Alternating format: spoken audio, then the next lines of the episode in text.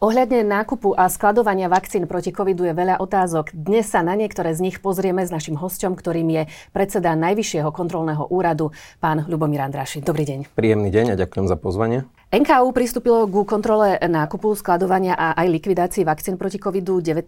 Pán Andráši, aké sú tie doterajšie zistenia? Asi by som pani redaktorka začal tým, že to nie je téma ku ktorej by sme sa dostali pred týždňom alebo pred eh, dvoma mesiacmi tejto problematike sa venujeme už viac ako rok a pol a najprv sme chceli, aby do celoeurópskej kontroly išiel ako líder Európsky dvor auditorov a túto tému som otvoril na stretnutí predsedov najvyšších kontrolných úradov členských štátov Európskej únie ešte minulý rok v júni v rámci nášho stretnutia v portugalskom Lisabone. Vtedy ma šéf EDI informoval, že majú problém dostať sa k zmluvám, majú problém pri komunikácii s Európskou komisiou a nevedia zagarantovať, aby takúto rozsiahlu kontrolu, do ktorej by boli zapojené aj členské štáty Európskej únie, že by vedeli zrealizovať.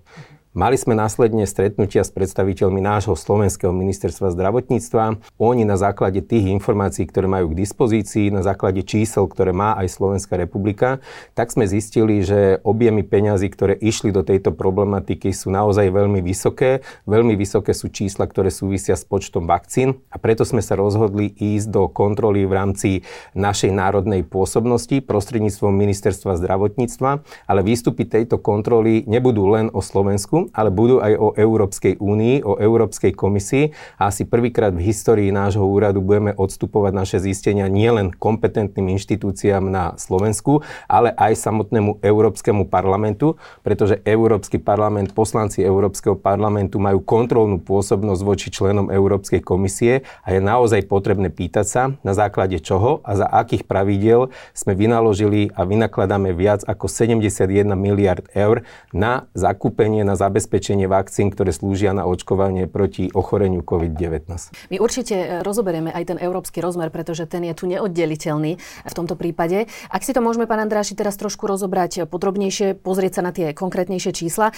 Aké bolo množstvo nakúpených tých vakcín za uplynulé roky, 21, 22, 23, množstvo použitých, nepoužitých, možno aj Európa versus Slovensko? Ak budeme hovoriť o číslach, chcem vašich divákov alebo aj čitateľov upozorniť, že pracujeme s číslami, ktoré ešte nemáme verifikované v rámci nášho auditu. Teda sú to čísla, ktoré nám slúžili ako podklad pre rizikové analýzy, aby sme my zistili, že či tam vidíme problémy, či sú tam nejaké rizika, ktoré by sme mali odkontrolovať. Ale ak začnem asi tými najhrubšími číslami, tak budeme hovoriť o sume 71 miliard, ktoré vynakladá Európska únia v mene všetkých členských štátov a teda aj v mene občanov občanov Slovenskej republiky spoločnosti Pfizer na nákup viac ako 4,6 miliardy vakcín. Tieto čísla súvisia nielen s jedným rokom, to sú čísla, ktoré najprv súvisleli s štvororočným obdobím, ale keďže sa pristúpilo z pozície Európskej komisie k dodatku, tak to množstvo 4,6 miliardy vakcín by mali byť postupne dodávané do členských štátov Európskej únie do konca roka 2026. Ak sa pozrieme na zaujímavosť, ktorá súvisí s počtom obyvateľov Európskej únie, tak Európska únia má niekde okolo 446, 448 miliónov obyvateľov a ak si toto číslo porovnáte s počtom objednaných a zazmluvnených vakcín, tak na každého občana Európskej únie bez ohľadu na to, že či je to novorodenec, alebo je to senior, ktorý má 95-100 rokov, tak bolo objednaných viac ako 10 kusov vakcín. My z hľadiska auditorských otázok sa budeme pýtať, ako sa dospelo k tomuto číslu, prečo sa obstaralo takéto veľké množstvo vakcín a najmä na základe akých požiadaviek národných štátov Európska komisia obstarávala takýto výrazný objem vakcín, ktorý dnes spravila stojí na skladoch alebo ktorý sa darúváva do iných krajín mimo Európskeho spoločenstva. Uh-huh. Ono už možno len to, čo ste teraz povedali, to už vyzerá ako také jednoduché počty, keby to možno aj deti dostali eh, na základných školách, že niektoré veci tam akoby nesedia. Ako sa pristupovalo vôbec k tomu nákupu, to, čo ste teraz povedali, rozoberieme si to trošku podrobnejšie. Znamená to, ale aby to bolo úplne jasné, rovnaké množstva nákupovaných vakcín sú plánované aj na ďalšie roky, teda 2024 až 2026? Celý proces zazmluvňovania bol rozdelený možno do dvoch etap. Prvá etapa bola od roku 2020 až do roku 2023, do leta, a tá druhá je od roku 2023, ktorá sa predlžila až do konca roka 2026. Teda práve ten tlak aj národných štátov, že máme tu veľké množstvo vakcín, tie vakcíny musíme skladovať, máme náklady spojené s ich skladovaním, ale dochádza aj dátum expirácie jednotlivých eh, vakcín, tak potrebujeme tento problém riešiť. My na národnej úrovni úrovni ho nevieme riešiť, pretože sú to podmienky, ktoré zazmluvnila Európska komisia.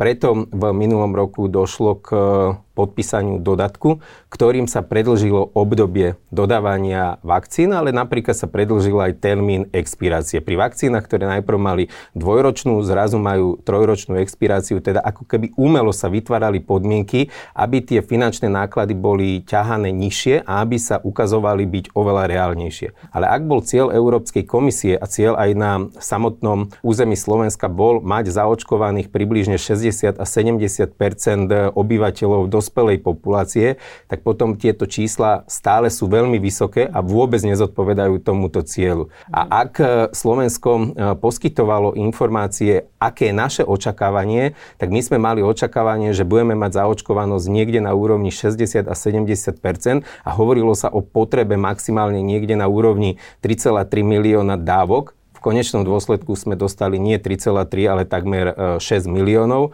A to sa nakoniec prijavilo do toho, že v minulom roku sme na skladoch mali viac ako 6 miliónov nepoužitých vakcín, viac ako 5 miliónov sme darovali nie členským krajinám Európskej únie, ale najmä na africký kontinent. Určite tým, že sa teda musia aj nejako skladovať tie vakcíny, vieme, že oni majú aj špeciálny režim, to sú zrejme všetko zvýšené ďalšie náklady, ktoré stoja štát e, nemalé peniaze. Z nášho rozpočtu sme doposiaľ dali viac ako 3,5, možno dnes už aj 4 milióny eur na to, aby sme uhradili energetické náklady na to, alebo preto, čo súvisí s uskladnením e, vakcín. Teda okrem nákladov na obstaranie vakcín máme tu náklady, ktoré sú spojené s e, ich uskladňovaním a tiež máme náklady s likvidáciou tých vakcín, ktoré sú už po expirácii a tam tiež musíte znášať z verejného rozpočtu finančné prostriedky. Ak som hovoril, že našim cieľom alebo to, čo zadefinovala vláda, aby bola zaočkovanosť niekde na úrovni 60 až 70% to sa nám nepodarilo naplniť. Slovensko je výrazne pod týmto cieľom. My sme aj výrazne pod e, priemerom Európskej únie, kde sa dostali mnohé štáty nad úroveň 70% My atakujeme hranicu 50% a to len s prvou dávkou a pri druhej dávke opäť sme ešte viac ako o 20% pod priemerom Európskej únie. Ale chcem zdôrazniť, pani redaktorka, aj to, že ak hovoríme o tých globálnych číslach z hľadiska očkovania, e, cieľa, ako chceme zaočkovať e, dospelú populáciu, tak to nehovoríme len o tých vakcínach, ktoré prišli prišli a prichádzajú od spoločnosti Pfizer. Mali sme aj iné vakcíny od spoločnosti Moderna, od Johnson Johnson, mali sme tu aj vakcíny Sputnik a v rámci tohto nášho auditu, tejto našej kontroly preveríme aj to, ako sa zazmluvňovali podmienky hľadiska obstarania iných typov vakcín, ako len od spoločnosti Pfizer, ako sa vysporiadal štát s tým, že sme mali na skladoch vakcíny, ktoré neboli použité. Na základe tých dát, ktoré sme dostali aj od ministerstva zdravotníctva, napríklad v prípade vakcíny Sputnik. To, čo sme nevedeli použiť, to, čo sme mali navyše, sme vedeli odovzdať eh, ruskej strane a ruská strana za tú cenu, za ktorú sme to my nakupovali, tak to odkúpila. Nie je to 100% ku 100%, ale tá efektívnosť, tá účelnosť použitia verejných prostriedkov pri tomto type vakcín je úplne niekde na inej úrovni, ako v prípade vakcín, ktoré nám do celej Európy v zmysle zmluvy podpísanej Európskou komisiou dodáva spoločnosť Pfizer. Na to som sa chcela aj spýtať, či sa skutočne teda bude ďalej sústredovať tá kontrola aj na nákup vakcín od iných farmaceutických spoločností. Čiže ako hovoríte, áno, pozrite sa na to Musíte, komplexne. aby sme boli objektívni. Samozrejme, pozrite sa na to komplexne. Zároveň v čase, keď najvyšší činitelia v roku 2021 propagovali, že vakcína je sloboda, ako novinári, my sme vtedy kontaktovali ministerstvo zdravotníctva s tým, že spoločnosť Pfizer už vtedy mala v tých verejne dostupných zdrojoch informáciu o tom, že táto ich konkrétna vakcína má byť aplikovaná nielen raz, ale opakovane. V tom čase to bolo známe, keď zároveň u nás e, sa teda šírili informácia alebo propagácia toho, že bude stačiť jedna dávka. Pýtali sme sa teda, prečo to nie je takto komunikované práve aj verejnosti, ale rezort zdravotníctva v tom čase iné možnosti nepripúšťal. E, zaujíma ma preto, ako možno postupoval štát, rezorty zdravotníctva alebo financií z toho, čo samozrejme momentálne viete pri uzatváraní zmluvy so spoločnosťou Pfizer. Čo vieme o tom momentálne? Úplne najpodstatnejšia je skutočnosť, že zmluvu a podmienky zmluvy a aj množstvo vakcín dohadovala Európska komisia, nie národné štáty. Národné štáty mali poskytnúť Európskej komisii vstupy, mali jej poskytnúť dáta a to, aké vstupy sme poskytli zo Slovenskej republiky, to je predmetom našej kontroly a budeme sa pýtať e, zamestnancov rezortu zdravotníctva, na základe čoho sme definovali objemy, požiadavky, ktoré sme potrebovali preto, aby sme zabezpečili aj očkovanie tých občanov, ktorí o to majú záujem. Keď Európska komisia zazmluvňovala spoločnosť Pfizer, tak tie objemy, ktoré zazmluvňovali od začiatku, bolo jasné, že sa nezazmluvňuje jedna dávka, ale že sa zazmluvňuje oveľa viac. Ak sa vrátime tý, k tým číslam, ktoré som použil na začiatku, ak máme k dispozícii údaj z Európskeho dvora auditorov, že je počet vakcín, ktoré boli zazmluvnené na úrovni niekde okolo 4,6 miliardy a počet obyvateľov, tak už pri tých zmluvách na jedného občana ide 10 e, vakcín. Teda ten predpoklad obstarania a zazmluvnenia množstva, to je otázka efektívnosti, účelnosti a aj zmyslu používania európskych prostriedkov, pretože tých 71 miliard nezaplatí nikto iný ako občania Európskej únie. Teda aj my Slováci sa budeme skladať na tie zmluvy, ktoré podpísala Európska komisia. A čo je pani redaktorka úplne na tom najsmutnejšie, lebo ak by boli k dispozícii informácie, ak by e, novinári, verejnosť mohla si porovnávať, prečo len Pfizer, prečo nie iné spoločnosti, prečo 4,6, prečo nie len 3 miliardy, tak bola by možno oveľa menej tých rôznych podozrení, že prečo, za čo, za akým účelom. A celú túto situáciu spôsobila Európska komisia, že preniesla do zmluvného vzťahu so spoločnosťou Pfizer ich požiadavku, že sa bude postupovať podľa belgického práva a že tá zmluva nebude prístupná verejnosti v tých najzákladnejších údajoch, v počtoch, jednotkovej cene, v celkovej cene. To sú údaje, ktoré vyžaduje Európska komisia od členských štátov, že akékoľvek použitie európskych e, peňazí musí podliehať zverejneniu týchto základných údajov. Nikto nechcel vedieť zloženie vakcíny, nikto nechcel vedieť detaily daného prvku alebo toho, čo sa e, používalo pre výrobu tejto vakcíny, ale tie základné ceny, množstvo, celková cena, jednotková cena, to sú základné údaje. Keby sme na Slovensku podpísali takúto zmluvu, ju nezverejnili, zverejnili, dali by sme ju pod ochranu z hľadiska zákona, tak Európska komisia by začala konanie voči Slovenskej republiky a tieto peniaze, ktoré by sme takto zazmluvnili, by neboli uznané ako opravnený výdaj a museli by sme ich hradiť z nášho verejného štátneho rozpočtu,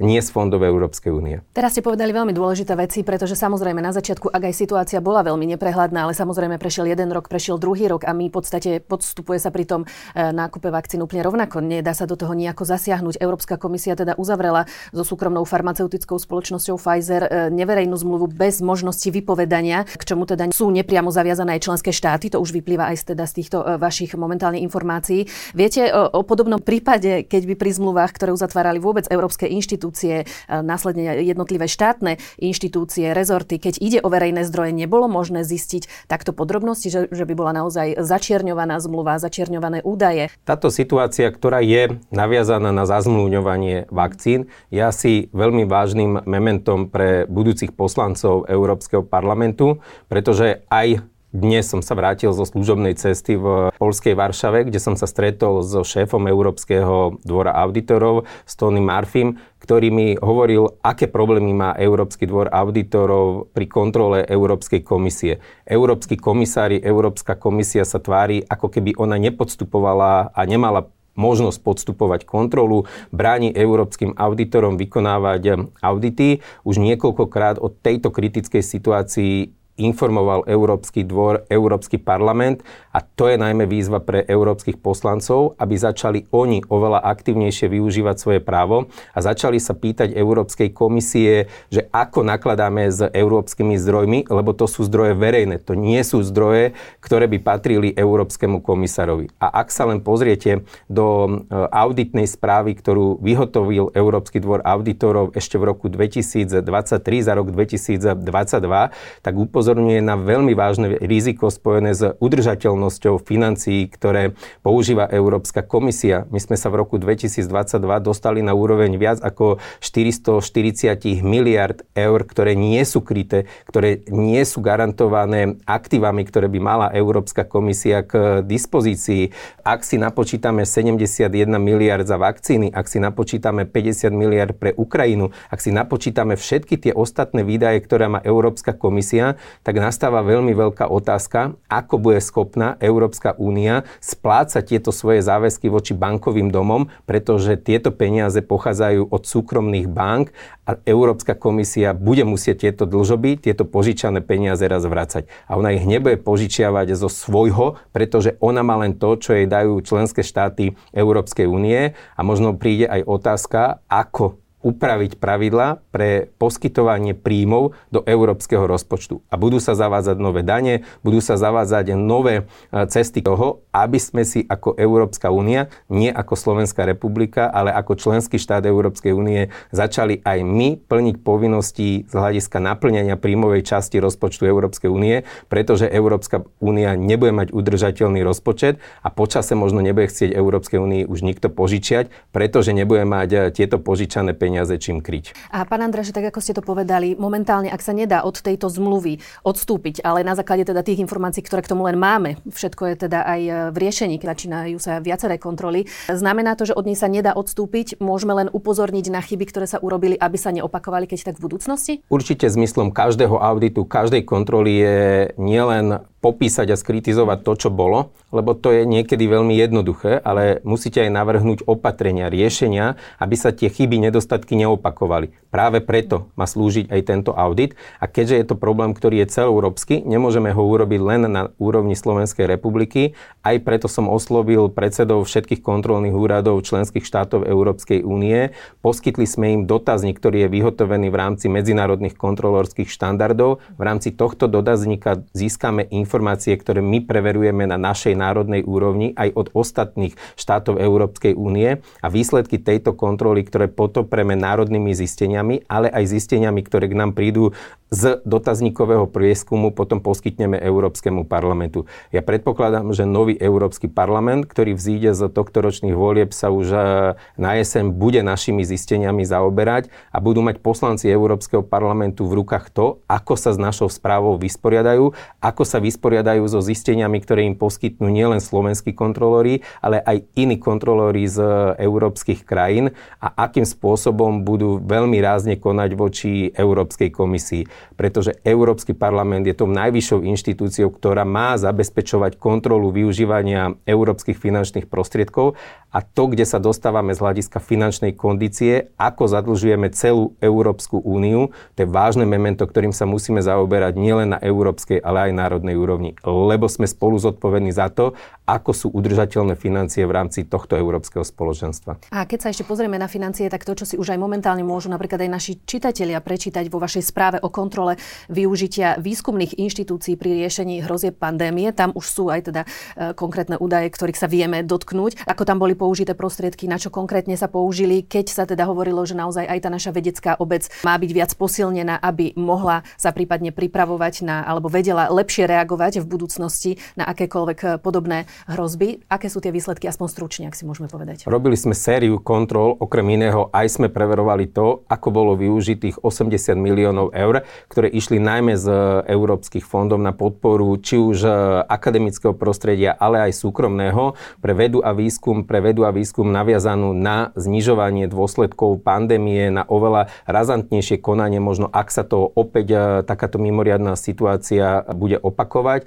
Musíme skonštatovať, že aj pozitívne a aj negatívne vnímame výsledky tohto auditu. To negatívne je možno to, že sme mali k dispozícii 80 miliónov a reálne sme využili niečo nad 63 miliónov, teda nedokázali sme vyčerpať rôznymi administratívnymi krokmi celú tú čiastku, ktorá bola pre takúto podporu vedy a výskumu na Slovensku určená. A to aj v kontexte toho, že priemer Európskej únie v financí, ktoré smerujú do vedy a výskumu je niekde nad úrovňou 2% HDP v jednotlivých krajinách.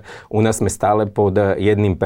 Teda aj toto číslo je veľmi smutné, ale to pozitívne je to, že v rámci týchto finančných prostriedkov sa vyvinuli uh, projekty, sa ukončili projekty, ktoré slúžia uh, dnes nielen podnikateľskému prostrediu, ale vedia slúžiť aj nemocniciam, vedia slúžiť záchrannému systému, aby sme lepšie zvládali takéto mimoriadne situácie a tie benefity, ktoré sa z vedy a výskumu očakávali, prišli, možno nie až v tak očakávanej miere, ako by sme možno mohli mať, ale ukazuje sa, že ak prepojíte akademickú obec s podnikateľským prostredím, ak tam zapojíte aj firmy, ktoré tie vedecko-výskumné závery vedia preklopiť aj do svojich biznisových projektov a vedia to potom ponúknuť spoločnosti pre riešenie aj mimoriadnych krízových situácií. Takže je to dobrá cesta a tento projekt môže slúžiť ako projekt dobrej praxe v kontexte prepájania akademického, súkromného a aj benefitov, ktoré nám veda a výskum prináša nie jednorázovo, ale dlhodobo aj z hľadiska udržateľnosti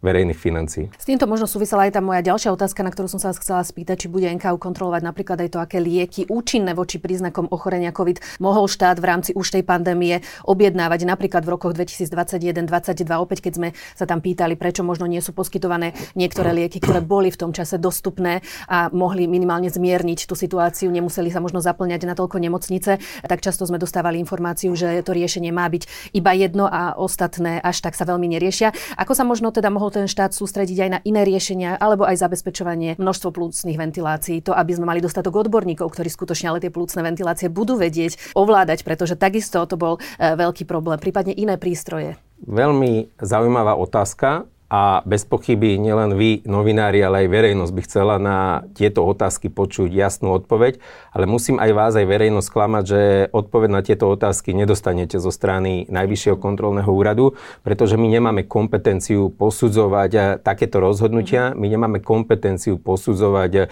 kvalitu liekov, účinnosť liekov, nasadzovanie z hľadiska tej alebo nejakej inej, či už dobrej alebo zlej praxe. Tu sa treba ale pýtať iných štátnych inštitúcií, či je to štátny ústav kontroly liečiv, či je to úrad pre dohľad nad zdravotnou starostlivosťou, či je to samotné ministerstvo zdravotníctva, ako si plní svoju kontrolnú funkciu, ako oni preverujú tieto efekty, tieto benefity, ktoré prichádzajú ako je vykonávaný dohľad aj z hľadiska napríklad dostupnosti liekov, ktoré mohli pomôcť zmierňovať dopady spôsobené pandémiou COVID-19, ale úlohom Najvyššieho kontrolného úradu je posudzovať hospodárnosť, efektívnosť, samozrejme, že aj účelnosť, ale v kontexte používania verejných financií a v kontexte nastavenia zákonnosti a fungovania systému. Teda v tejto oblasti my nemáme pôsobnosť, preto ani do nej nepôjdeme a hovorím to úplne jasne, aby tu nedošli nejaké pochybnosti, že máme tu najvyšší kontrolný úrad, dajme jemu povinnosť, aby to odkontroloval. Nie sme na to ani zo zákona zriadení, ale nemáme na to ani odborníkov. A to už sú zase ďalšie Samozrejme. orgány a inštitúcie, ktoré by sa tým mali e, zaoberať, aby verejnosť potom dostala skutočne zase tie komplexné informácie zo všetkých možných